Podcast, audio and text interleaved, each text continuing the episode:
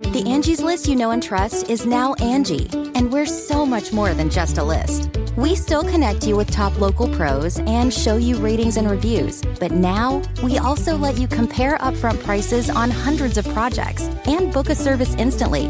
We can even handle the rest of your project from start to finish. So remember, Angie's list is now Angie, and we're here to get your job done right. Get started at Angie.com. That's A N G I, or download the app today. Okay, it's time to commit. 2024 is the year for prioritizing yourself. Begin your new smile journey with Byte, and you could start seeing results in just two to three weeks. Just order your at home impression kit today for only $14.95 at Byte.com. Byte clear liners are doctor directed and delivered to your door. Treatment costs thousands less than braces, plus, they offer financing options, accept eligible insurance, and you could pay with your HSA, FSA.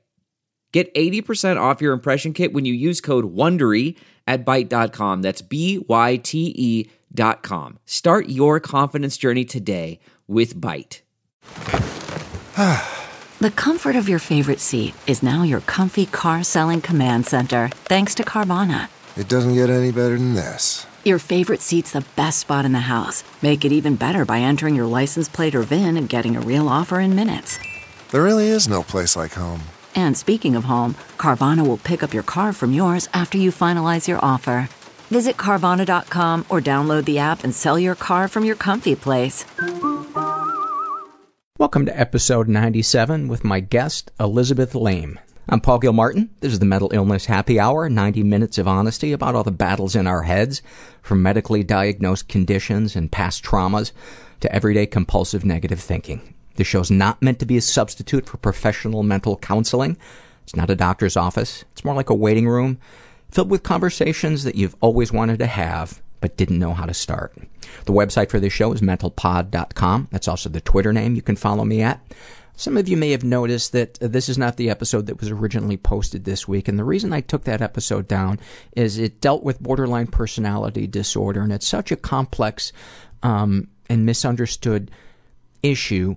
Um, I got some emails from people who are licensed psychologists, and they pointed out that there was some fuzziness with the presentation of some of the things that we talked about, and it could be misinterpreted by those who suffer from it. And I thought better to err on the side of caution. So, wanted to share this with you guys. Uh, I had to show up for jury duty today, which involves taking a train downtown, getting up abnormally early for me. I normally go to bed about 3:30, sometimes 4 in the morning, and I had to show up there at 8:30. So I get down there on about 3 hours of sleep and I I'm supposed to report to the 8th floor.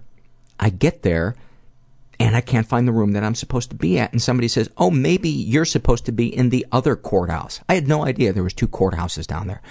So I know now that I've got like 10 minutes to get to this other courthouse. Otherwise, they're going to push push my jury duty back to another date. Um, so I'm running around trying to find. Nobody knows where this courthouse is, where this other courthouse is. I finally find out where it is. It's like a block away, but downtown, it's almost like Vegas, where the buildings are so big, you think it's going to take you like four strides to get there. It's like you're on a treadmill. You're walking for like eight minutes and you haven't made any distance. I get about halfway there and I'm like, I'm going to be too late. I know. I'll call. And then they'll make an exception because I'll tell them that I went to the wrong building. I get this woman on the line. It was like out of a hack comedian's bit. A strong Indian accent. I can't understand what the fuck she's saying. I'm sweating now. I'm, I'm asking her to repeat things. She's getting annoyed with me. And I just wanted to scream. I, I don't know what I wanted. I just wanted to throw my phone at a passing car and just fucking scream. And this is where all the years of going to support groups and going to therapy and talking about my shit helped. I stopped for a second and I went, what is my part in this? Because I was pissed at the court system. I was pissed at who uh, makes the maps for down there. There weren't more people to give me information about where things are, and I had to I had to look at the fact that I didn't really look at what the address was, where I was supposed to go. It was my fault that I didn't know where the fuck I was going because I just assumed I knew where I was going. And all of my anger left.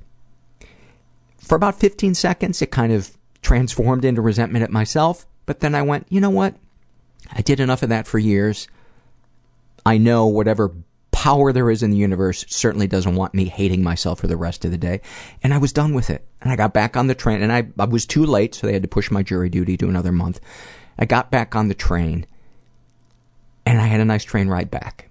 And now I have the flu. I wish there was a better ending for that, but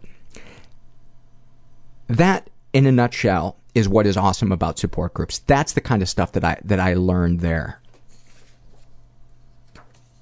Because it sucks walking around all day stewing about other people and not seeing where the truth really lies.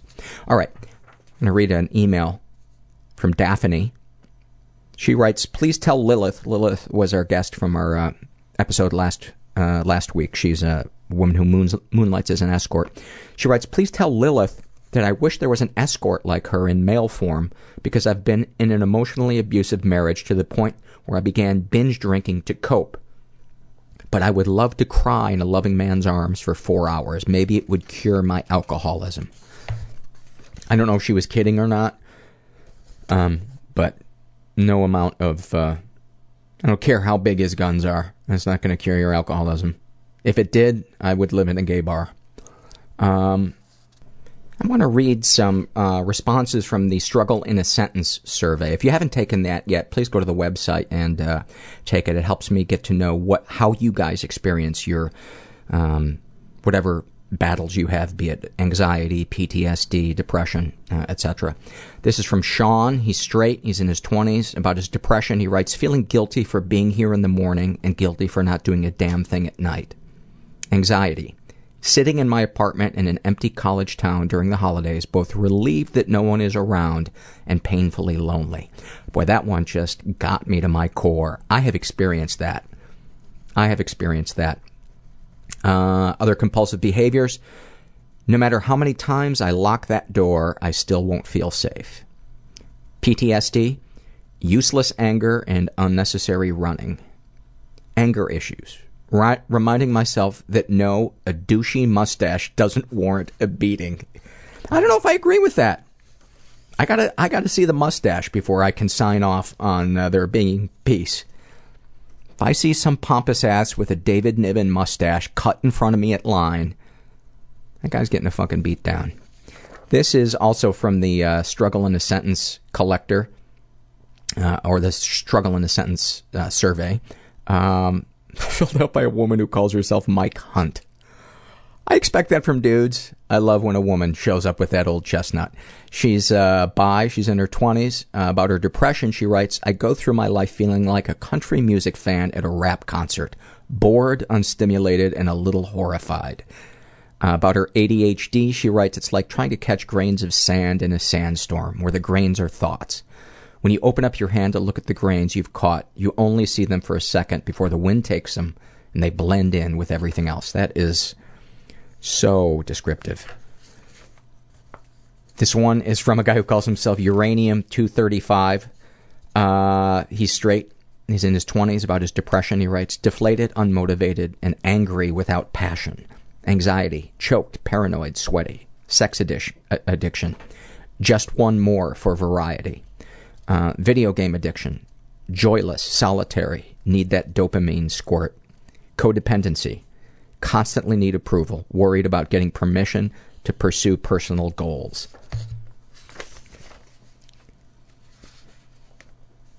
This is from the uh, Shouldn't Feel This Way survey. And uh, this was filled out by a woman who calls herself Becca Boo. She's straight, she's in her 30s, was raised in an environment that was totally chaotic. What would you like people to say about you at your funeral? She was kind and made people's lives better. How does writing that make you feel? Like I'm going to cry. If you had a time machine, how would you use it? You can't change history, you can only observe it. I would want to see myself as an infant and see if I was happy then. Please write as many of these as you feel like. I'm supposed to feel blank about blank, but I don't. I feel blank. I'm supposed to be happy about living with my boyfriend, but I don't. I feel terrified. I'm supposed to be proud of losing weight, but I don't. I feel insecure and already afraid that the weight will come back and I will let people down. And that brings me to a quote that I want to send you out with, or send you to the interview with. Um, thanks to uh, listener Ian, he sent this in. It's about fear, and it's a quote from the novel Dune. It's called The Litany Against Fear, and it goes I must not fear. Fear is the mind killer. Fear is the little death that brings total obliteration. I will face my fear. I will permit it to pass over me and through me. And when it has gone past, I will turn the inner eye to see its path. Where the fear has gone, there will be nothing. Only I will remain. Every human being has weird thoughts going through their head. Oh god, it's so embarrassing. I'm afraid I'll never get another job again. That I will die and will have not been special. My brain has the gift of seeing the terrible. A million pound tourniquet being turned against my chest that was constant. Then I started sabotaging my own career Wanting to die and to stop him from feeling any joy. That is. Very uncomfortable in my own body. I ended up becoming a male prostitute. And what I became was an animal. they took away my shoelaces. I became chaos. Like it hurts. I just want to go. I just want to leave. You have no idea what a small part of your life this is. If you go to a support group, it's like creating a family that you didn't have. I mean, life is 1% event, My body was abused, 99% judgment about that event. but they couldn't touch the best parts of me. But the world is a little bit wounding. It's also glorious. It does always get better. It really does. I'm here with Elizabeth Laime. Uh, Elizabeth does a podcast Totally Laime and uh, also Totally Married with her husband Andy, who is a uh, record producer. Yes. Is that correct? And um, um, you won the Earwolf Challenge with, uh, Yeah. with Totally Laime. How cool is that? Pretty, pretty cool. They had a, uh Earwolf. For those of you that don't know, is kind of a uh, podcasting giant. They have about probably 20 podcasts under their banner, and they had a contest uh, where people submitted their podcasts to win, and you out of Winners. many, many, many podcasts submitted, yours won. Won. And I listened to it, and it's not surprising. Uh, you you Oh, do a great you. job. Yeah. Thanks. Yeah, we're uh that was that was awesome. That was a good day. Winning. So I got an email from a listener who said you should interview Elizabeth Laime. And I usually listen to my listeners because they are usually right when they suggest a, a- a guest. So I contacted you and I purposely didn't ask you about your story. I knew a couple of pieces of it, but I I kind of enjoy hearing things for the first time, even if they're sad. Enjoy is maybe not not Yeah. the, the right word, but it I, I find it to be. You um, find sexual pleasure in hearing I get a, a, a really veiny erection when I hear about tragedy. Veiny erection. That may be a first. That is that is maybe the worst adjective ever. veiny. Who would that appeal to? Maybe somebody drawing blood. I think that would be the only person that that would. nurses across America right now are thrilled. That reminds me of a uh, a, a friend of mine, actually a guest who had been on the, the podcast before, uh, Jesse Perez, uh, who is a former heroin addict, and a, a nurse was struggling to try to draw blood from him one time, and he was like, "Let me show you how it's done." Oh. Um, That's great. yeah. It all it all is for a reason. yes, it all happened for a reason. All the uh, all of the tragedy. So let's start. Let's start from the the beginning. Where were you raised? What was your home life like, etc., etc. I was, well, I moved out around a lot, but I consider myself to be from St. Louis because I moved there when I was 10 and stayed there until I was 18. Home life was good. I mean, I had a great childhood. Like, I mean, my parents had, in hindsight, maybe not the best marriage. Um, when I was in high school, my dad lived in Houston and commuted, which like meant I didn't, you know, see him much. But um, what, what did he do?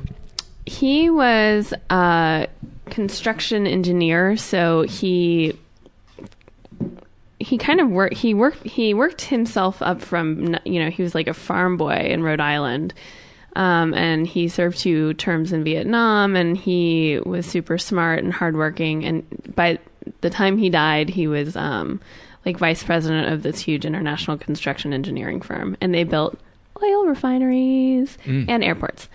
So uh, he was hardworking but he wasn't around a lot. And my mom also when I was in high school, I don't know what was going on, but she like my senior year of high school was like on a cruise most of the year.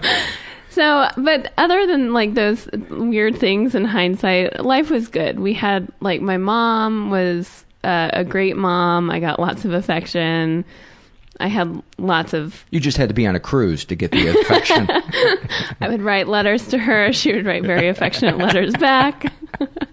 no, but it was good. I um I had like a really wholesome in high school. There was no I had no angst. I was like I was a cheerleader, but it, it wasn't I wasn't like in the most popular clique, but I was kind of like liked by everyone and um you cheered for the other team, which people found really distasteful. yeah, it it, it rubbed some people the wrong way, but I ah, I just I kind of like to spread the love. So, nice kind of typical all American home Yeah. life. Not perfect, but I think that's typical all American. Uh, did your dad ever seem to have um, Rage issues? or P- PTSD or, you know, with two Oh. tours of Vietnam? I just kind of wonder what. Yeah. How, how how does somebody escape through that and Well, it's interesting. I mean, he, my my sister's like this too. He did not like to talk about the past. It's like forward movement. Um, as opposed to all those Vietnam vet blabber mouths that don't stop. Oh, he's going to open up again about killing the the child in the hut. Dad, can we have one holiday where you don't bring you it don't up? glorify the burning bodies.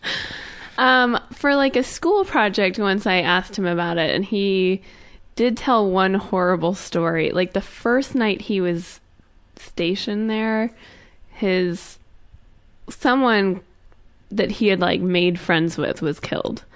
So I think that was like the first bad thing. I know he saw bad things. He was also like in the Seabees. I mean, they were con- they were building stuff so that the troops could come in and so well, I don't know. I think it must have sucked. But uh he was really quiet and very sweet but could be very intense and when he spoke it was like important and calculated. But he was also very loving. When I graduated from high school, my dad got a job out here in Pasadena and my mom they finally like reunited and it was they had this amazing house and like they were both very happy. They were also like really oddly back in love, which was sweet. And I was going to college, so when I would come home from break, like my dad would be like slapping my mom's ass. It was like not not sexual, you know, just like Yeah. a love pat, which was not. No, I get it. That's I don't think mean to paint this picture. No. I think it's awesome. I, I I think it's great for kids to see affection between their parents. yeah, yeah, and I pulling was each other's hair, saying you're fucking dirty. I got a treat for you. Suck it. Uh, just seeing all the collars he would have her wear, you know, really beautiful collars. just was so nice. No, it was nice though. And then kind of that's when everything went to hell. My mom was diagnosed with pancreatic cancer. Um, it all happened really fast. I went back to school. I started school in Ohio, and she had this huge surgery called the Whipple, and uh, it was effective apparently, and she was doing really well. And then um, she like started to get jaundiced. This was probably six months later. And you were at college in Ohio at this point. I had gone back, like I'd just gone back for my sophomore year, and I got a phone call that it was back. My dad was so in denial and was like, "We're gonna fight it," and he was getting every you know amazing specialist in the world on the phone. He, he like was talking to Ross Perot about getting her into the best places, and I wanted to drop out of school and come home to be with her. and he like forbade me and I had never gone against his will before. But I did. I dropped out of school in Ohio. I drove cross country in my Jeep in like 2 days. I mean, I just drove straight to What- Pasadena. What can you describe what it's like when you get that phone call and you're driving cross cross country? What's going through your mind? What are you feeling? What are you I think? I was like crazy. I I didn't think really. There were I mean honestly, my my fear of my dad's wrath was almost equivalent to I just knew what was happening. I knew my mom was going to die. Um I yeah, I think I was just out of my mind. I don't remember anything about the trip. I didn't sleep. I just drove. And so I arrived in Pasadena. My dad didn't talk to me for a few days, but he came around and eventually it turns out I was right, you know, uh I think so that was September and my mom died December 19th. And then I like kind of enrolled in school in Santa Barbara to make my dad happy, but I would come down, spend three days in Pasadena with my mom, go up to school. And the night she died, this is so weird and it's like a lifetime movie, but I um it was my debutante ball in St. Louis. And she forced me and my sister to go to it. It was like we didn't have the choice and I knew I knew when I was saying goodbye to her that I was like saying goodbye, and I had to go be in this like ball gown presented to society of St. Louis. And uh, that night, I got back to my hotel room, and um, there was like a message and from my dad, and he just said, "Call me, sweetie," and I knew. And then that night we had like 60 people in our hotel room. It was all my dear friends from St. Louis and like family friends. So I kind of think that she choreographed all that. Um, so that sucked. And then I came back. And then I was really worried about my dad. He wasn't doing great. He was drinking a lot. Like, he played a lot of tennis. And one day I found his tennis water bottle and it smelled like he had been putting alcohol in it. Like he had been drinking while playing tennis which is not a good sign. And um he was just broken. He was totally broken. He was working so much um and the one nice thing that we did which i think does illustrate how sad he was was he wanted to take my sister and me on a um family trip to like kind of reconnect because we were pretty much all scattered. And It's just you and your sister, the only two yeah. kids. so i was 19 and she was 22 um he took us on their honeymoon in germany. Like we went on their honeymoon which was weird. It was sweet but also again looking back on it i'm like oh my god wow and then two months later he on their anniversary had a massive heart attack and so that was another phone call um, that just rocked my world and so And he died. he died yeah So within 10 months you lost your mom and your dad. Yeah. Jesus Christ, you have such like sweet eyes. I feel like I can't even look at you, but um I was very very very alone. And I had had this really sheltered, protected life. Um you know, everything was planned out and I I think that it's hard enough getting out of college and being like, "Oh shit." now there isn't like a roadmap, but I just I didn't have um yeah, anything. I had supportive friends and my sister, uh, my sister and I dealt with it really differently and um I mean, I I can't even begin to imagine how untethered Oh my gosh. I mean, that's the perfect word. I've used it so often. I felt so untethered. Yeah. Where do you where do you live then? Where where at the house in Pasadena? Did you come back to that? What? I think I did a little bit, and then we put it on the market pretty quickly. Um, but that was one of the things. There had been flooding under the house that when we put it Naturally. it, and I like we so you know this 19 and 22 year old kids had to deal with putting this like big house on the market. Neither of us lived there at the time. I was up in school in Santa Barbara. And uh like organize having all the furniture moved out, having the flood like the floors refinished. Like all of the stuff that now would give me you know migraine headaches at the time I, I don't know you just kind of, I kind of just went through the motions You, you must have just been like in a fog. I mean, yeah, I was for, and that's it's interesting because, um, you know, since then I've had depression on and off. I can tell when I'm starting. I think people's depression manifests differently, and like a couple weeks ago, I could feel myself slipping into it again. And I'm trying to be. We've been trying to get pregnant, so I can't go on meds, which I've enjoyed in the past.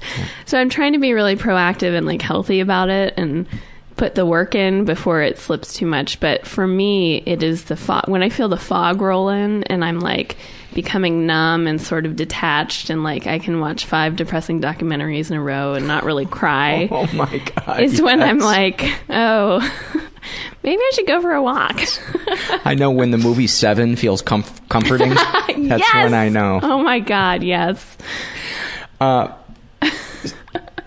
tomorrow is the is the anniversary of of your mom passing Yeah. away. Is it related? Does the, the fog usually roll in when it comes around the anniversary of that, or is? Uh, can you talk well, it's about that? interesting.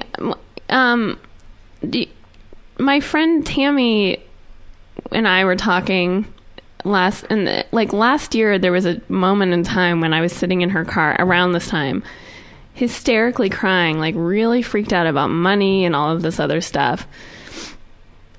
And this has been a good year, like but there have been all of these other stressors and i don't know if it's like this is coming and that makes me really more vulnerable to it or if it just so happens i mean that must be i it must be that it's like a, a kind of buried trigger that i don't even really see because around this time every year it seems like i do struggle but like the last few months have been stressful in other ways than they were last year and i've uh so it's been like I've had some hard transitions with like in just life stuff. Um, so that's sort of been what I've pegged it as, but it must have something to do with that. I don't know. And you were saying before we started recording that you you actually love the holidays. You love Christmas trees, and you I love. love, I fucking love a Christmas tree. Once we got this bad boy up, I was like, I, m- my spirits lifted so much. It's just, I don't know why. that must be nice. It is nice. Yeah, I was like not happy. then we went and got the tree. Uh, I, I love how it smells. I'm also a homebody, and I, I feel like when you have the tree, you have uh, like justification to stay home and not be like out and about. Kind of to nest. Yeah, I love to nest. Yeah.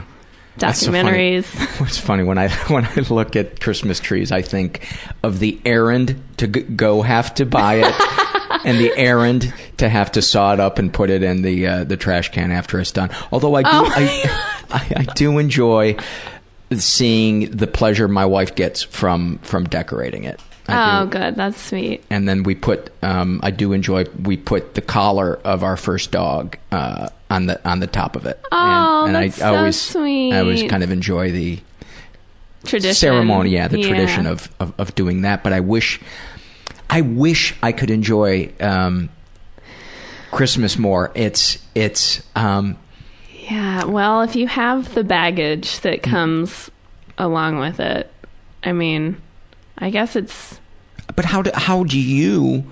You've got the most unimaginable baggage with your mom died on December 19th and yet you can still find a place where Christmas is beautiful. So you must not have loved her. I didn't really because I love Santa so much. I just love Santa.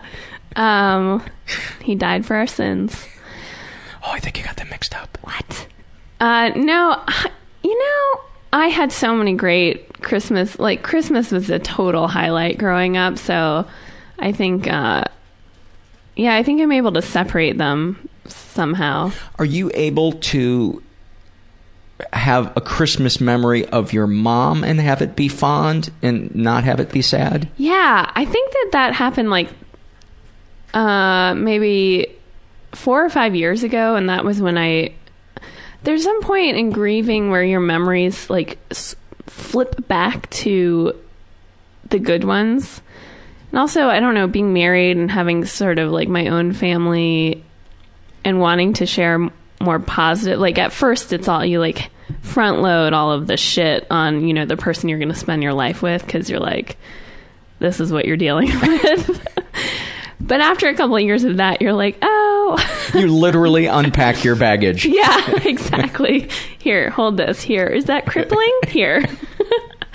um, but it's only fair because you're meeting your in-laws and family, and like you get to analyze all of that, which is sort of fun. And then, so eventually, I wanted to, you know, paint and. I, I would love for Andy to have a sense of who my family is, which he does. He said, and uh, or who they were, and so, yeah, sharing more happy, positive memories. I think. The, the thing that the, I, I discovered in uh, I lost my dad in in 06 and the thing that I discovered about grief is that it ha- it has its own timetable. Um, I felt bad that I didn't cry for maybe the first four days. Um, I was just kind of numb. I mean, he'd been dying of cancer, so it wasn't a shock. We knew the end was coming, Mhm. but I didn't feel anything. I Mhm. felt, I just felt numb. And then the moment that it really hit me was about eight months later. Um, no, I'm sorry, about about three months later, it was the NCAA March Madness thing, and my dad was a big sports nut. And every once in a while, I would call him to say, you know, who's the big team going to be? And I started to pick up my cell phone to call him to Oh. ask, and I suddenly realized I will never be able to talk to my dad about his favorite thing again. Oh. And that and that's when I felt the loss. Yeah. Oh God. That's And it, it just that's a big. Yeah. it just struck me as as weird that I couldn't cry in those first four days, but then something as weird as that just hits blindsides you. And I guess I would want to say to anybody out there who is experiencing some type of grief, don't put any presuppos. Is that a right word? Uh, any- Presuppository. any presuppositories up your ass.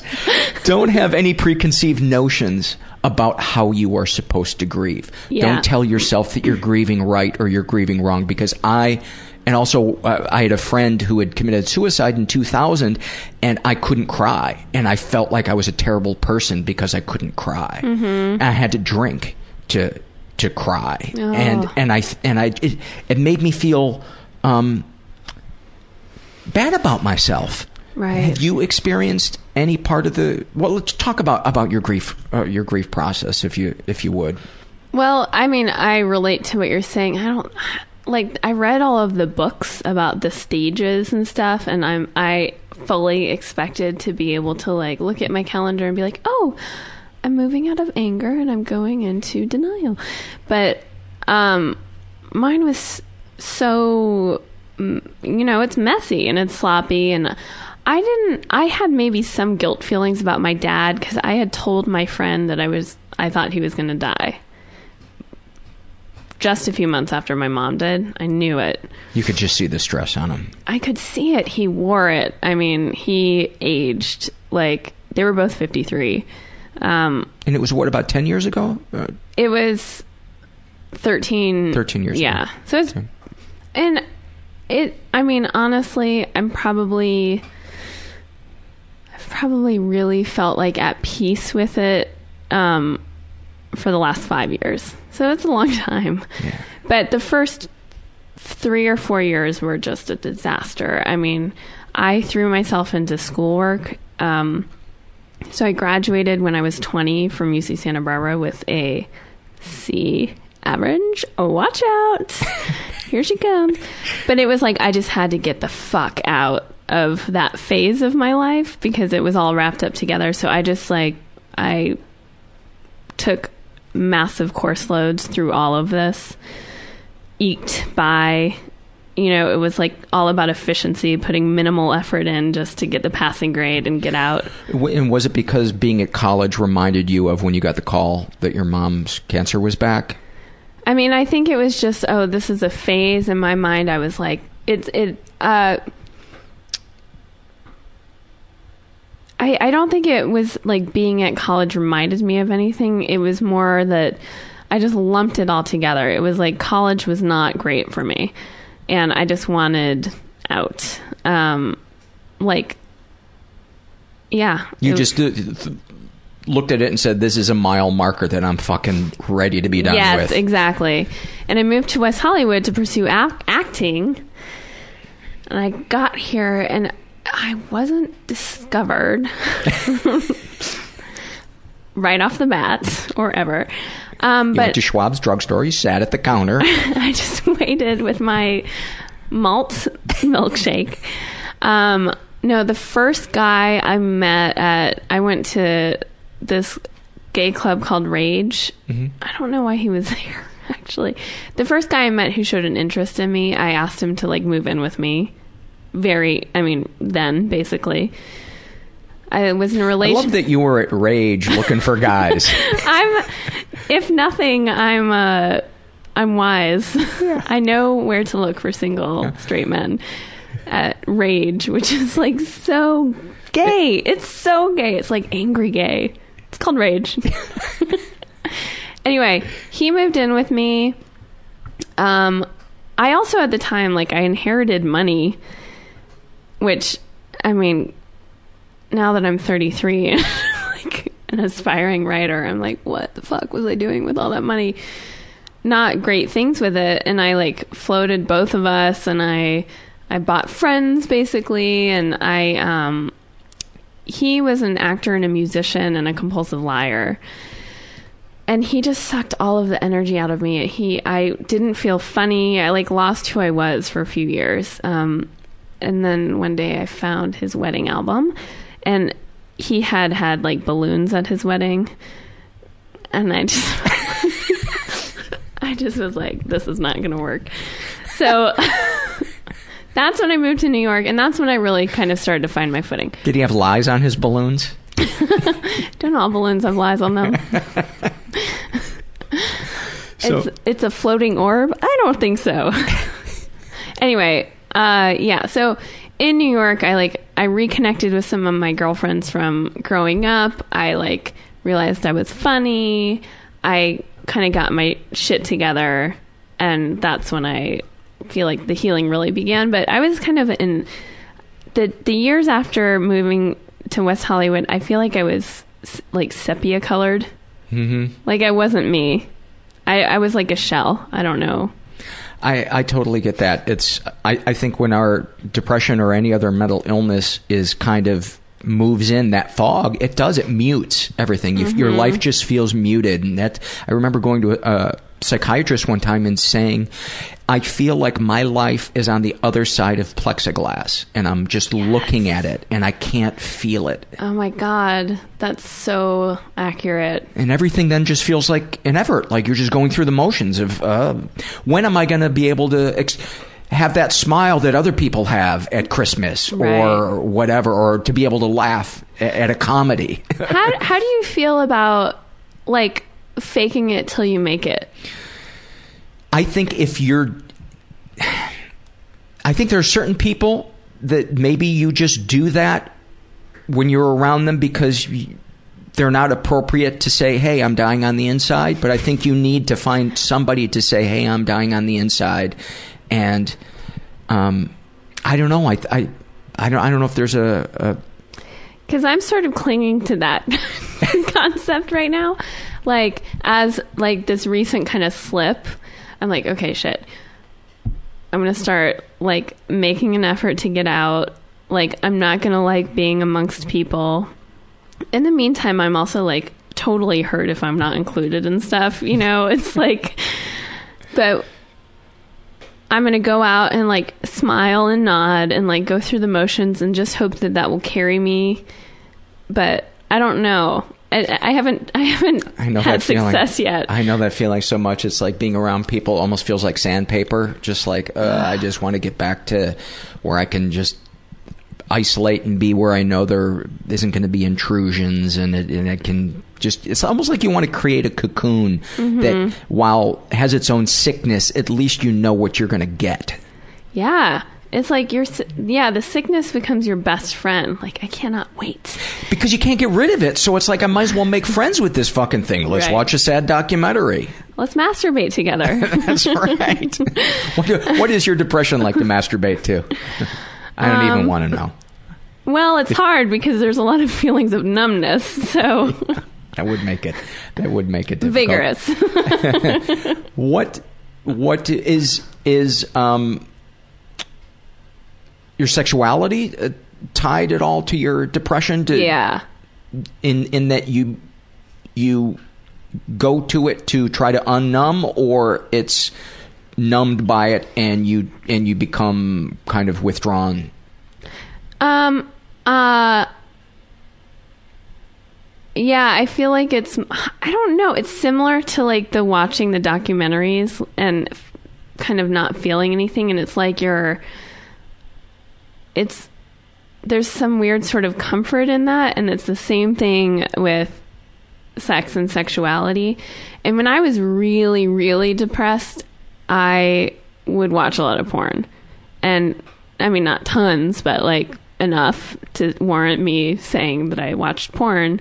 I don't do that anymore, but um, I think if I did, I would, it would be another like, oh, this is not, this is not good. This is not the right medicine Yeah. for for this. Yeah, because I have like, I mean, I have a great sex life with my husband. I have like, I've seen the pictures; they're quite impressive. thank you. Yes, they're hanging all Yeah. over our home. Yeah.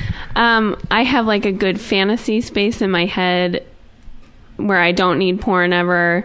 Like I almost pride myself in just, I don't know, being creative there. And so to toss that all aside for like the like is uh I don't know. That's not great. What can I can I ask you? What type of because I'm fascinated by women that uh, look at pornography. For the longest time, I just thought it was men, and since I've started doing this show and been in support groups and read the surveys that people fill out, I'm um, surprised at the number of women that that look at pornography, and I'm also kind of fascinated by what type of pornography they they look at. Are you are you comfortable talking about the type?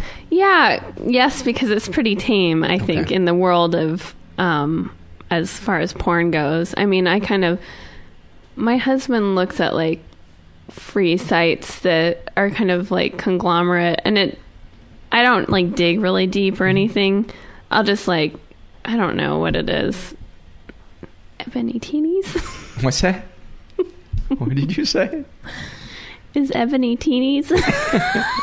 Ebony teenies? What is that? I don't know. that just popped into my head. I'm pretty sure it's a website. You know, uh, Huge plug.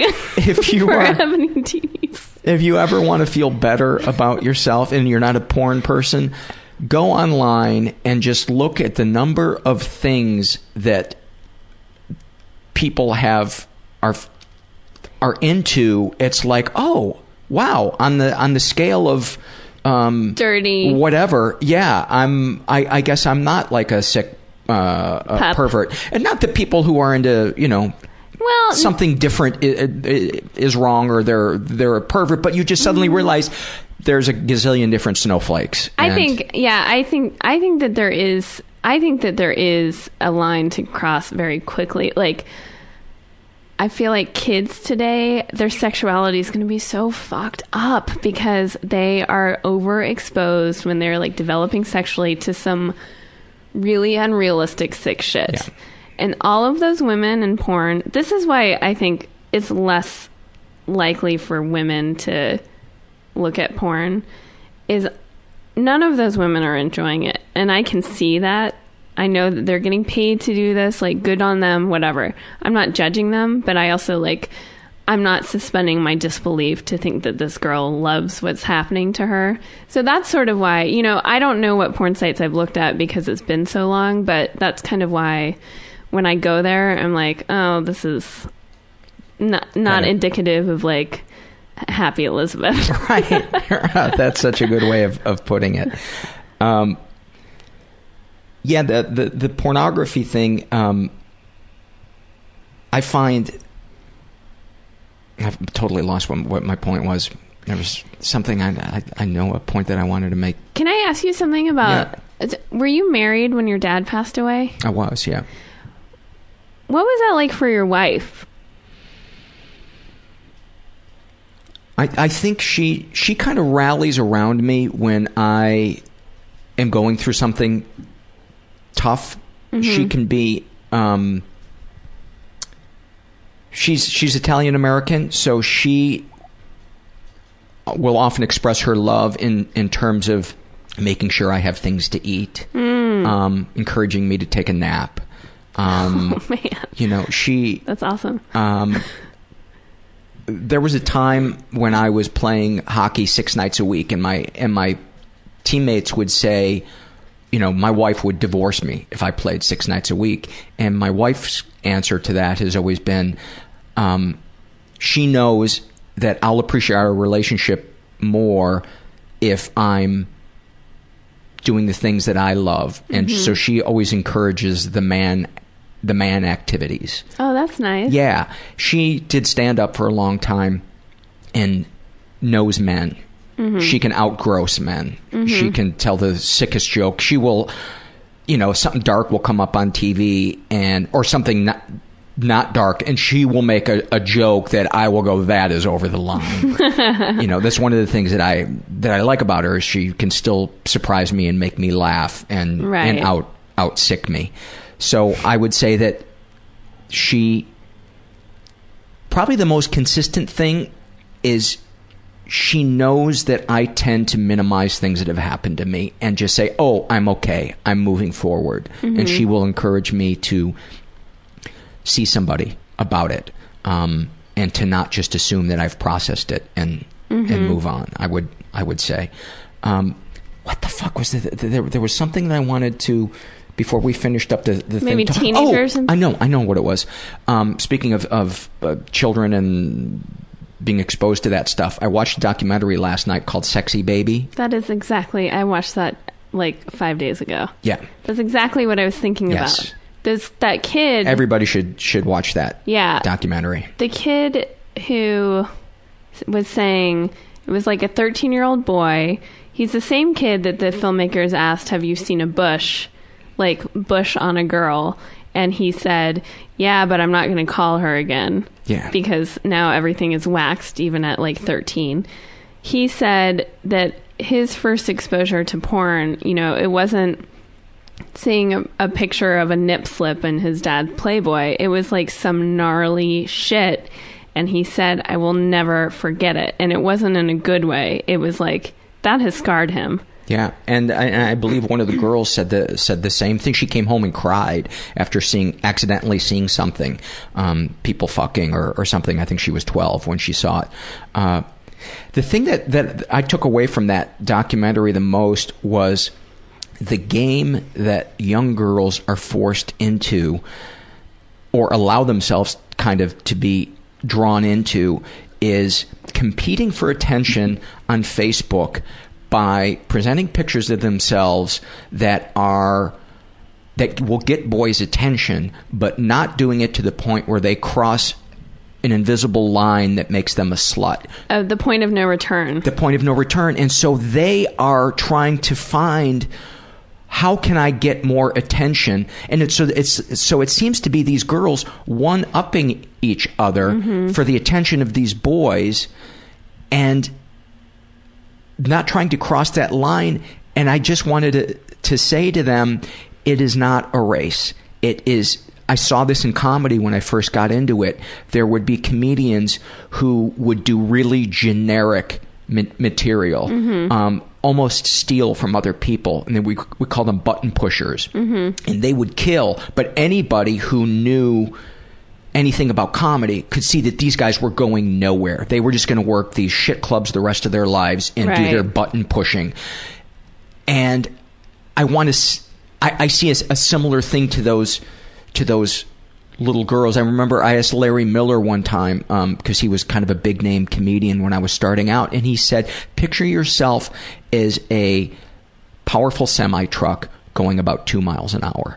And that's the, Oh, I love that. That's the image that I would like to say to these little girls is don't worry about who got more friends, who got more likes, whose Facebook picture got more attention.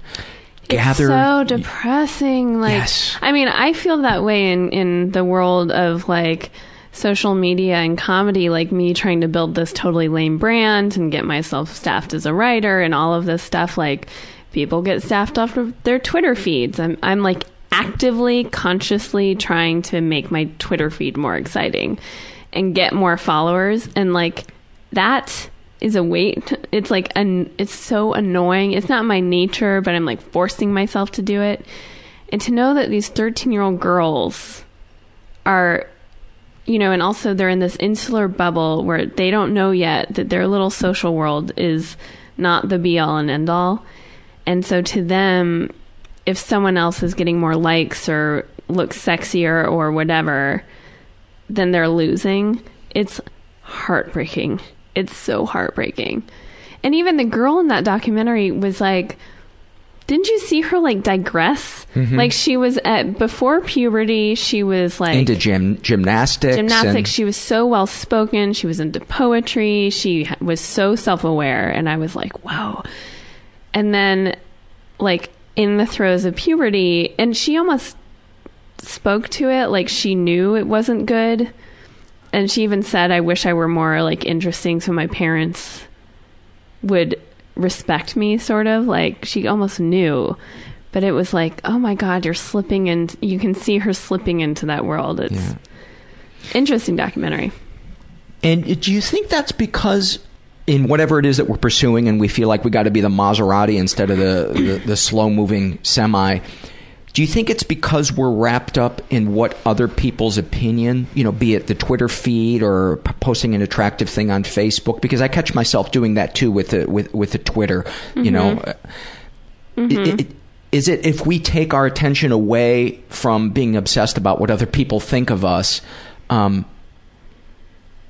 we die or we become maybe healthier. You know, if we I if think we so. I mean, but it's kind of to me, it's like I don't have the choice because to be competitive in what I'm pursuing, like, and also I do like Twitter. Like when I f- have a clever tweet that I'm proud of, I feel good about it.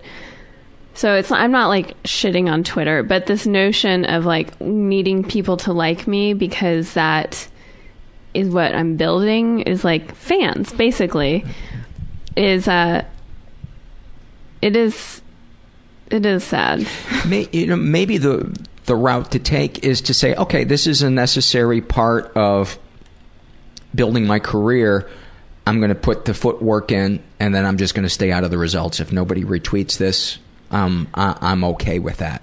That's how I think I've operated up until this point and like my husband who's just a fucking genius record producer has had has been a 2 miles per hour semi and he is getting his shine on now. And everything has always been so honest and like our podcast is that way. Like put it out. If people like it great. If they don't fine. I do a poem every day. I put it out. If people like it great. If they don't fine. But suddenly i don't know why i'm feeling this like oh shit i maybe need to be doing more and like maybe i need to you know care more And maybe this like, oh, I'll just put my stuff out and like hope it flies is not enough. Well, one of the surveys that I have on the website, um, and I think about 4,000 people took it, and it asked, What is the most common negative thought that you have? And the overwhelming one that they had was that I don't do enough. Mm. So if we're all thinking that we're not doing enough and that everybody is doing more, maybe it's a lie. Maybe we are doing enough. I think you're right. I do. So maybe we've got to find a way to be okay Mm-hmm. with Man, I'm glad this is happening right now. Honestly, it was like two days ago. I was like, I got to get this into high gear.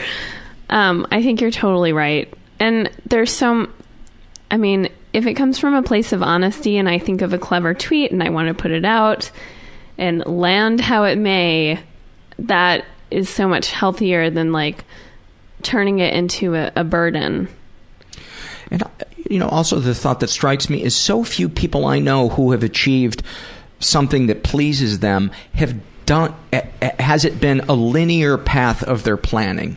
Almost always, it's something that's kind of random, where the mm-hmm. universe sticks a hand out and says, "Hey, come this way."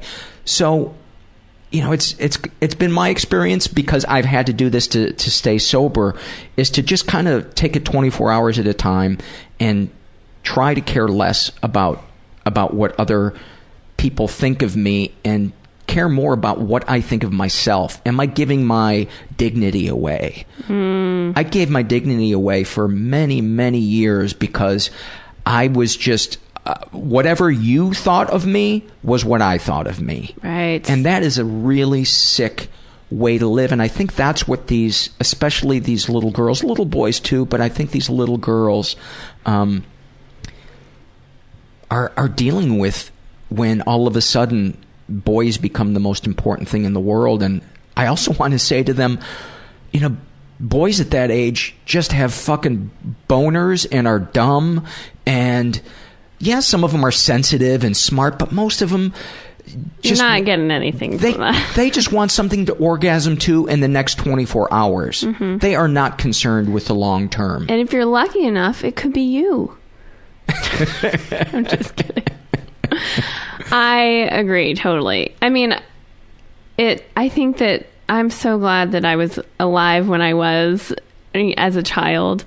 Just the pressure my that God. they feel, and also like And everything's for keeps because it's all recorded. keeps. It's Horrible. all recorded. Yeah, it's um I I feel my heart goes out to kids today because I think they just have so much more pressure and so much more on their plate. Like it wasn't hard enough. Uh yeah. My do you know Eliza Skinner? Mm-mm. Um she she's a fantastic comedian and uh writer and she and I relate a lot in the career stuff and I think we've had like very very different but also similar paths in the sense of like what we're pursuing and where we are and things. And she her advice is always like eyes on your own paper. And that's i think speaking to what you're saying. And i apply that in career and like just self-love and you know just just be you do your thing eyes on your own paper and it's not about what so and so and so and so is Yeah, about because I think you do when you get into that race. I do think you give some of your dignity away, and I think dignity does like to move at two miles an hour. I don't think dignity Mhm. moves at hundred miles an hour. yeah and oh i love that two miles an hour semi yeah, thank Nice. thank Larry Miller for uh, Oh, for that one. And I do. I many times, like if a friend of mine would get something on TV and I didn't, I would just go back to what what he said and think, Mhm. okay, all right, you know, this isn't a race. This isn't a race. right Um, let's go back to the um, the talking about the about the grief. Um, can you talk about uh, about the process of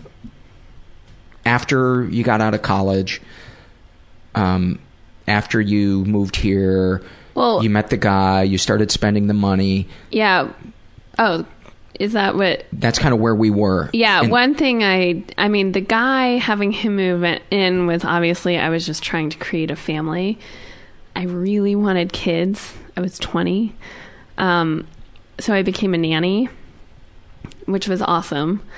But I also feel like I might have been inappropriately like enmeshed in there because I was so obsessed with How could family. You, how could you not be? yeah. How could you not be? Yeah, both your parents are gone. I also I didn't mention this. My first like love, who was my high school boyfriend, he was older. He he went to Notre Dame. He was, I mean, he was pretty shitty to me as like eighteen year old boys are to their girlfriends, especially if you're in college and she's still in high school. But um, he like I mean, we definitely had a connection and he was like there with me when I found out about my mom. And then the like 10 months between my mom and my dad, he just kind of faded away, but he had been like such an important part of my life. So I also like when my dad died, I made I made a choice not to call him. Like he called me later, he heard about stuff, but in that time I like lost my best friend who I thought I was going to like marry someday. You know, both of my parents, my sister had just met her future husband, so she was like I don't even know what that was like for her honestly in hindsight falling in love at the same time that you're lose you know experiencing all this loss so i was really just totally fucking untethered and on my own and i didn't have i was out here all of my friends were in the midwest i just was like God, that must have been frightening. it was terrifying. Um, so I did kind of try to create this family. I think I chose poorly. Don't go pick your family at Rage. Lesson learned. Um, and then when I moved to New York, that's when I sort of started to cultivate a really nice family. I had this awesome group of girlfriends. We were like the sad Sex in the City. We would watch Sex in the City while eating like Chinese takeout and Indian, like just getting fat and stoned. Watching these women be like, we're like them, but we're in like a basement apartment.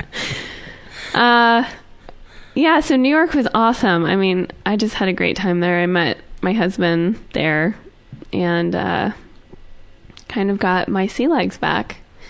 And I humor has helped me so much in dealing with grief, and I mean, as you obviously can relate to. So Your relationship with your sister, what what is the dynamic like when you two go through something like that, even though you were apart? Is has there been a dynamic to it since you lost your parents and today, in in terms of how you two feel about it, talk about it, relate to each other about it? I think we've come a long way. Um, see, it's hard for. Well, I can only speak to my take on it. I actually, I don't know what hers is, and I almost feel guilty speaking about it. But I felt at the time like very there was there was a great divide between us going through this. And of course it was hard and she had way more responsibility and like had to take care of way more of like the estate stuff and business stuff just by virtue of being older and like more responsible. And she kind of took on a mother role, but it was more to me it felt more like judgmental. Um but then I think I think it's similar to like the self-love thing like she did not like the boyfriend that I lived with. She, could probably tell he was a user. She was right. yeah. Um, so that like we weren't very close then. I think it's interesting. Like we started to become a lot closer when I was in New York and started to like find myself again. So I think that that was just her being kind of protective. Like she wasn't supportive of my choices because they weren't me making good choices for me. She couldn't hide the look on her face about how she felt about Yeah, I mean, her concern. she you. was always polite like that Yeah. that was what it was it, it was painful because it was like you know what she wasn't saying. yeah but she was totally right Yeah. and so and like she loves andy like our families get along wonderful now wonderfully and she has i have two nephews who are fucking amazing. So it's really great. Now we have an awesome dynamic. I think one way we differ is she doesn't like to talk a lot about the past. I love to but i think we've kind of both come to a place where we can respect the boundaries there. And like as long as we do that everything is great. So uh but we do things to, like christmas eve we cook my dad's spaghetti which it, we do th- these little things that are really cool to kind of remember them without you know me crying on the phone with her every day um and I think I was probably pretty selfish because she had this boyfriend at the time it happened. And so I think I was probably really needy and it was like what what you're not giving me at the time, but I was 19 and I don't think I gave much thought to what she might have needed from me also. So it's just hard, but I think we made it through pretty good. One thing I've learned through all of this is my pain is not any worse uh, like it's not less or more than anyone else's. I think, yeah, all all pain is sort of we're all human and we all hurt. Absolutely, and and the emails that I get from from people um, when they express their their pain, uh, so often they say, "Why can't I just get over this?" And I just want to say, you know your pain is your pain, no matter how little your tragedy is or how large your tragedy is or whatever happened. Give it, just give it weight and talk about it and, Mm-hmm. and deal with it. And I would imagine one of the big reasons why you've been able to come out the other side of this is you you talk about it. Yeah, I do a lot. or I mean, I almost feel silly now that I bring it, but I also like I find a lot of maybe bad like humor. Like I kind of enjoy making people uncomfortable about it.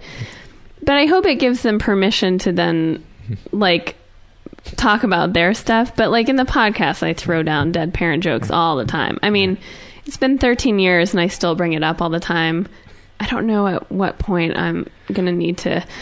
My wife, uh, her her mom uh, passed away from cancer in '96, I think it was, and probably for 10 years, and she'll still sometimes even say, "Let's do, let's do the bit," where I can't wait to hear where somebody. Uh, where I'll ask her, I'll go, "Hey, how's your mom doing?"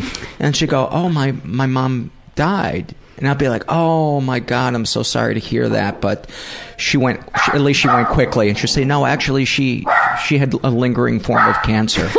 and I'll say, "Well, at least we, it was in, in only one part of her body." And she'll say, "Oh no, no, it was actually in her brain, and then it spread to her lungs." Oh, so great. Classic. Some people will laugh, and other people will just be like, "Oh my god, you That's two amazing. are." That's that's how my wife dealt. You know, Oh. dealt with it, and Yeah. and when it comes to the anniversary of her her mom's birthday or or the day that her mom died, um, you know, sometimes she'd go, "I'm sad, I miss my mom," and Yeah. you know, well, Of course. So we definitely have have that, but Yeah, it's not to say the humor deflects the real emotions underneath it, but oh, I do like a dead parents joke thrown around here and there. There is, and it's one of the reasons I think people feel a kinship sometimes to what we talk about on this podcast is you know, sometimes we'll make jokes about being molested. You know, if you've been molested, there's something really cathartic about hearing somebody that else that's been molested crack a joke about it. Right. I, I, I don't know why that I don't know why. why either. that is, but um, and I suppose the people that are offended just turn it off and never listen again. But Mm-hmm. um, I think that's a part of the, the healing process is to, is Yeah. to be able to, to laugh at it because maybe agree. maybe then it reminds you that there is still life, there is still there is still forward. Definitely. Yeah, I don't know what it is, but I, I know I'm cool with it. Well, Elizabeth, thank you so much for for. Um, oh, we got to do a fear off and a love off. The fuck am I talking about? Oh, oh boy, here we go. Did uh, were there any seminal moments that uh, we didn't talk about that you wanted to to touch on? I think we, we really hit the the big ones. Okay. um, let's do fears first. Got those in droves. All right. You want to start? Um, well, my grandma had the second longest documented case of Lou Gehrig's disease, so my No. fear is having the longest. Oh my God, that's intense. Um, I'm going to be continuing the fears of a listener named Melissa. And she says, I'm afraid something bad will happen in my house and I will hear a weird noise but be too lazy to move and check it out and thus not help people when they needed it. Mm. I'm selfish, I would have thought, and then be stabbed in my bed. I know. Who are these people I didn't in even your house? I didn't even think about Who are the anybody. people? Melissa, how many peeps are in your house? Yeah. these people. Um, is it my turn? Mhm. Okay. Um, having a child who is a psychopath. Yeah. It's a fear. It's a bad egg. Yeah, I, I could. I don't even know what to say about that. That that is a nightmare beyond nightmares. And I know we have listeners. I've gotten emails from people that have kids that that have mental disturbances, and my heart goes out to them because not only do you have to deal with that kid, but you also have to deal with people that think you're making the kid that way and that you're a bad parent, and that has got to be agonizing. So big, big hug and lots of love to any parent out there that's that's dealing with that. Um, Melissa says, "I'm afraid I will never be able to stop returning back to my obsessive thoughts after positive times." Letting anxiety and hurt consume me until I'm a bitter shell who will die of a heart attack. I wonder where that comes from. um, I'm afraid that my tendency to return back to old issues after I think they are better disappoints those who care for or help me friends, therapists, parents. That, you know, it's it been my experience that it's two steps forward, one step back, Mhm. and give yourself some compassion and some leeway when you take that one step back. yeah, be gentle. Yeah. Um, I'm afraid that I'm going to get to a point in my life where I, for fun, try out either meth or Scientology. that may be one of the best ones I've ever heard.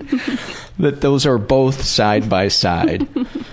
Um, I'm afraid that I will never get out of my parents' house because I can't find full time teaching positions and will always only be an adjunct. Nice word. mm, think you're going to find that teaching position. Yeah, smarty pants. Smarty in the basement. Yeah. Just assuming. Just assuming. Adjunct. Um, my husband dying and me being so devastated that I'm compelled to take my children on our honeymoon. Where'd that one come from? I don't know. I'm afraid of compost machine things in the sink. They scare the shit out of me.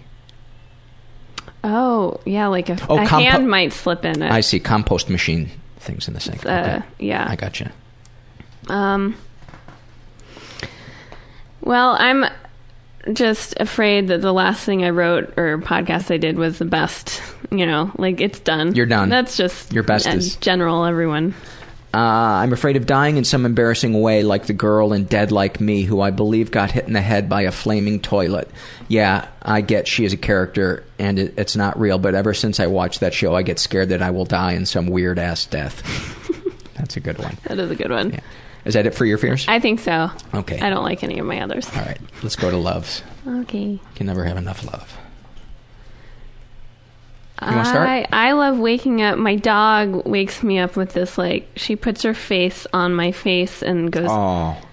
mm, mm, which means she has to go take a shit. But it's like But it's so still- cute. There's nothing better than having a dog's face on your face. Oh, it's I so could good. I I won't even move when one of my dogs does that. That's just like I just want to soak it in. Uh, Jesse Giovanco. These this is a thread from Facebook. Um, Jesse Giovanco says, "I love pretzels. I always forget that I love pretzels, but the instant I eat one, I remember how much I love them." Totally relate to Good that. pretzels. I love overcast, rainy days, similar to what we were talking about, because I feel like it justifies me to sit inside and just cocoon. I've said the exact same thing. It's Ah. like finally the world is in sync with me. Yes, exactly. Sarah Bong, I'm sure she's never gotten tired of having that last name, uh, says, "I love that full first that first full stretch in the morning." I love post snowboarding beers. Oh, it is so good. It's almost like you've earned it, Oh my god. even though it's God. recreation. The, yeah, It is such an award. You're right. Yeah. Yeah. unless you're an alcoholic, and then it's the beginning of a night that you will regret. uh, Martin Willis, former guest, says, I love taking the time to watch a beautiful sunset. Oh, that's nice. Yeah. Okay. He's the, he's the only person that feels that way. um, mine is, uh, oh God, I feel terrible saying this after this podcast, but I wrote it down. I love retweets, follows, and backs on Twitter. hey, I'm the same way. Thank you for your honesty. I'm the same way. I wish it didn't excite me like it does. Um, Angela the artist uh, says, I love being at the beach and the anticipation of waiting for the sun to come up so I can go down to the beach. I thought she was going to say so I can go down on my voice. um, I really love the way my husband's neck smells. Oh, that's sweet. Yeah. Courtney Hobson says, I love feeling the unexpected nudge of a pet by my legs. It's a little reminder of, hey, I'm here and I love you, or the alternative, feed me, or your alternative, I got to take a shit. yeah, that's good. Is that it for your love? I think that's it. Elizabeth Laime, thank you so much. People can find uh, your your podcasts um, by going to Earwolf or just finding them on iTunes. Yeah, we have a totallylaime.com. It's L A I M E. And you can find my poems and podcasts. That's basically it. Yeah, thank you for being so uh, generous and talking about your, your pain and. Oh, of course. Thank that, you for that. having me. This yeah. is nice. I appreciate it. Many thanks to Elizabeth for uh, for just a great conversation and uh, being so open and honest. Before we get to uh, some surveys and an email uh, that I want to read, I want to remind you guys that there's a couple of different ways to support the show. If you feel so inclined, you can support us financially by going to uh, the website uh, mentalpod.com and making a one-time PayPal donation, or my my favorite. lost my voice there for a second. My favorite, a recurring monthly PayPal donation for as little as five bucks a month. It may not seem like a lot to you, but it means the world to me and brings me a little closer to my dream of being able to support myself doing this full time. Um, you can also support the show non financially by going to iTunes, giving us a good rating. And uh, that boosts our ranking, brings more people to the show. And uh, you can also help by spreading the word through social social media about the, the show. That uh, that helps a lot too. Um, I th- oh, and go check out the forum. Um, there's a really cool vibe in the in, in, in, the forum. A lot of people really getting honest with each other and opening up about their issues. It's uh, it's really a beautiful thing. Uh, sometimes I'll pop my head in there and uh, just see some of the most beautiful, supportive exchanges between um, people in the forum. And uh, yeah, all right. I want to kick it off with.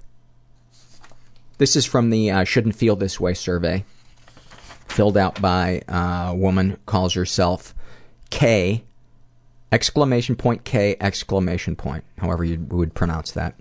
Um, she's straight. She's in her twenties. Was raised in a stable and safe environment. Um, what would you like people to say about your your funeral? She didn't give a fuck, and fuck is ca- is in uh, is all caps. I think just for that alone, I wanted to read this. Uh, how does writing that make you feel? Disappointed. I am not exactly living up to that. If you had a time machine, how would you use it? I would probably jet ahead a little bit and make some money on the stock market. While I was up there in the future, I try to observe, and then this is in all caps, as little as possible. I don't really understand that. Why, why the uh, consciously not observing much in the in the future?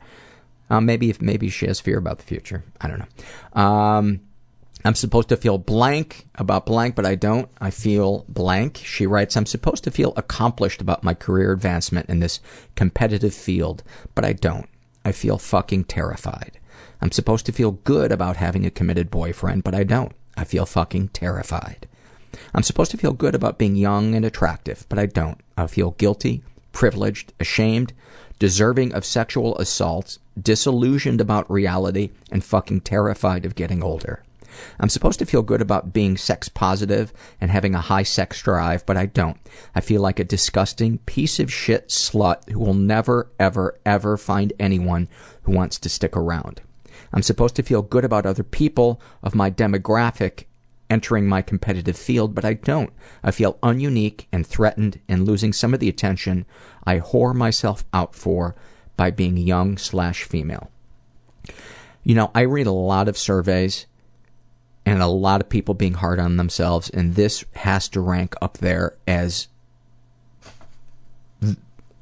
some of the most harsh, unforgiving. Ah, I want to give her a hug. How does it make you feel to write your feelings out? She writes, I think about this exact dichotomy a lot, actually. So, although overall these things make me feel inadequate or confused, I'm accustomed to that feeling, so writing them doesn't feel too bad. You think you're abnormal for feeling what you do? She writes, I don't know. I am so bad at judging how humans feel behind what they present. For example, I absolutely cannot imagine somebody feeling guilt or shame or any of the bad things I feel. I just can't imagine they are feeling bad and hiding it. I imagine they simply do not feel bad. Logically, I know I'm not abnormal, but it's hard to reconcile when I'm in my head and nobody else's. Well, I can tell you this a lot of people feel the way you do. I'm just struck by the intensity of the way that you feel about about yourself. Um, would knowing other people feel the same way make you feel better about yourself? She writes, probably a little bit, but it wouldn't change my negative thinking. Just my thinking about my negative thinking. Oh. Just want to give her a big dose of love. This is from the Shame and Secret survey filled out by a woman who calls herself Sushi Baby. She's 24, um, bisexual. Uh, she clarifies, I don't really identify myself as either. If a person is attractive, then so be it. She was raised in an environment that was pretty dysfunctional. Um, never been the victim of sexual abuse. Uh, deepest, darkest thoughts. She writes sexual thoughts about children, boys specifically. I fantasize about homosexual intercourse involving a man, a man and a child. Deepest, darkest secrets. I drink alcohol while driving, and I own a strap on that I masturbate with as if the penis were my own. Um, sexual is most powerful to you. She writes, I would never, never is in caps, act upon these fantasies. That's why they are fantasies, but I have strong sexual urges to molest young boys. I do not wish to harm, only to explore juvenile curiosity. The fantasy can also include myself being the young boy and being molested by a loving, caring older male. Would you ever consider telling a partner or close friend your fantasies? She writes, My boyfriend of four years knows and has accepted it with lots of love and understanding. My best friend has done the same. Um, that's beautiful. That is beautiful that you have, you know, such a clear boundary that those are just your thoughts and that they don't define who you are, and um, and that you can see you're you're you're lovable. Um, but we get to this part. Do these secrets and thoughts generate any particular feelings towards yourself? She writes, I consider myself the most disgusting person for even thinking such a thing. I want to protect kids, and I'm a hypocrite for what I fantasize about. I've been getting help for this for the past few months, but it's hard to accept. You know, I just want to give you a big hug because the thoughts that we have in our head, we have no control over the thoughts that pop in there, what we're turned on by and uh, whether or not we act on them. That's that's what's important. And um, you're doing something about it. You're talking to somebody about it, and you've opened up to to people that are trustworthy. So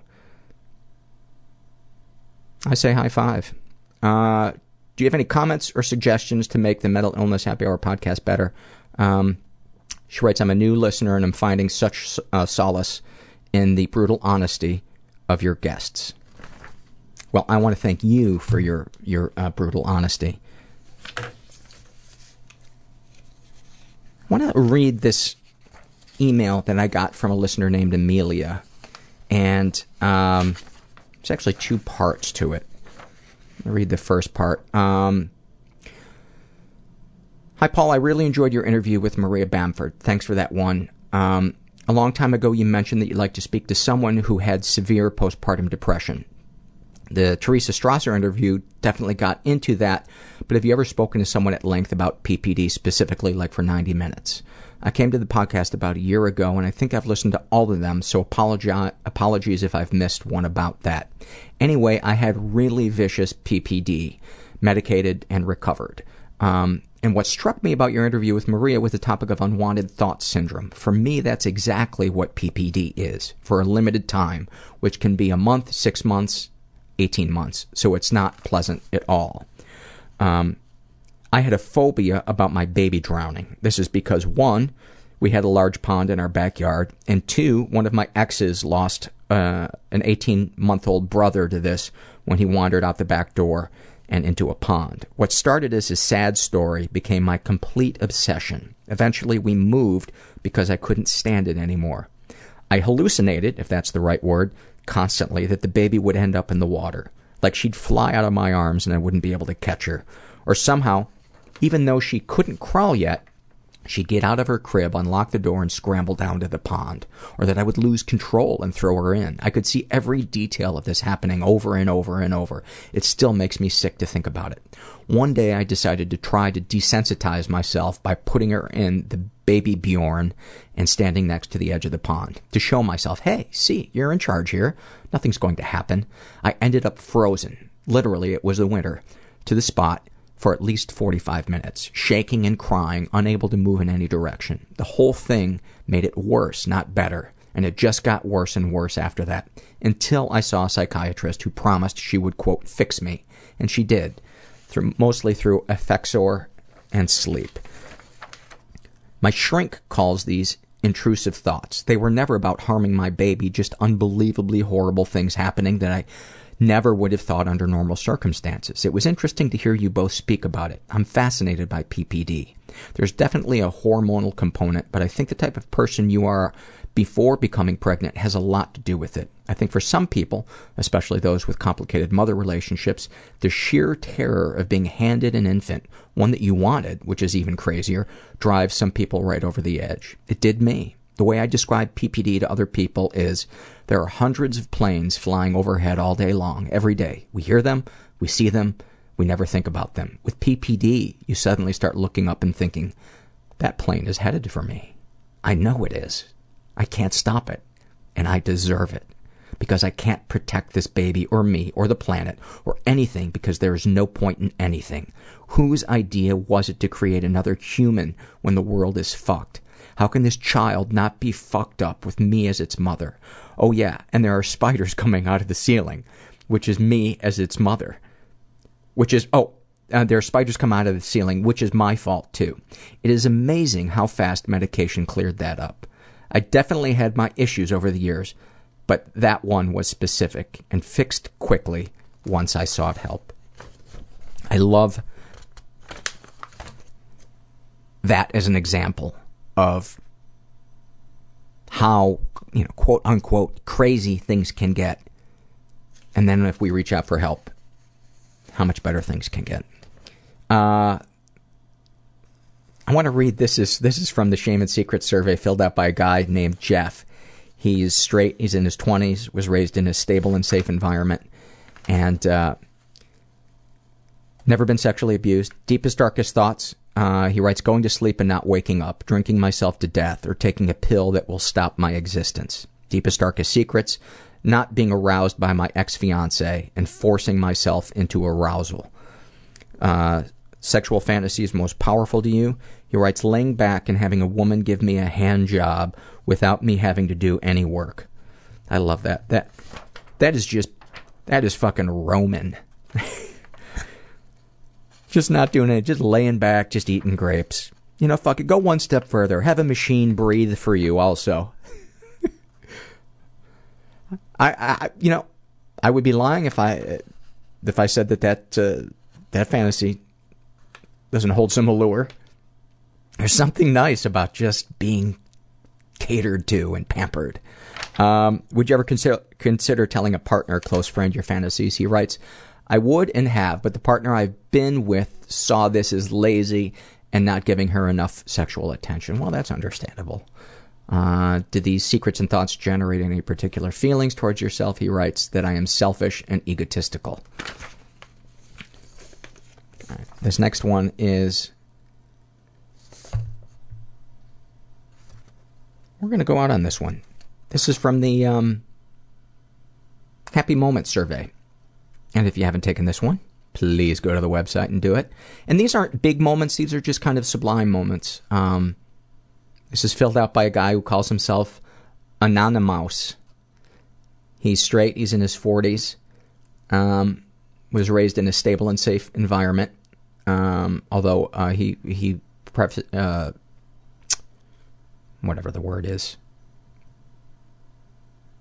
ads. Oh, I want a better word than that. Qualifies. That's the word I was looking for. Uh, a bit anal about being perfect, his, his environment he was raised in. Um, describe a happy moment that you had. And he writes, I had spent most of a year helping my cousin build his house. I did nearly all the wiring myself, under the supervision of his uncle, a certified electrician. When we finally got all the wiring done, and at the end of yet another long day, we're getting ready to switch it on, I said, hang on, and quickly wired a temporary light socket to where the front porch light would go. His uncle hooked up the power to the house itself, and we threw the main breaker. And that one little light bulb on that front porch came on. The house was alive. We pulled out some chairs and sat there on the front porch, staring at it like it was a campfire. I love that. That's beautiful. Thank you for sharing that. And to anybody out there who's feeling stuck or hopeless, you are so not alone. You are so not alone. There is hope. You just got to ask for help. I'm glad I did, because I would not be here if I hadn't. So, give yourself a big hug. And thanks for listening. Everybody I know is bizarrely beautifully Everybody fucked up I in know some is weird way. bizarrely beautifully Everybody fucked up in some weird way. Bizarrely beautifully fucked up in some weird way.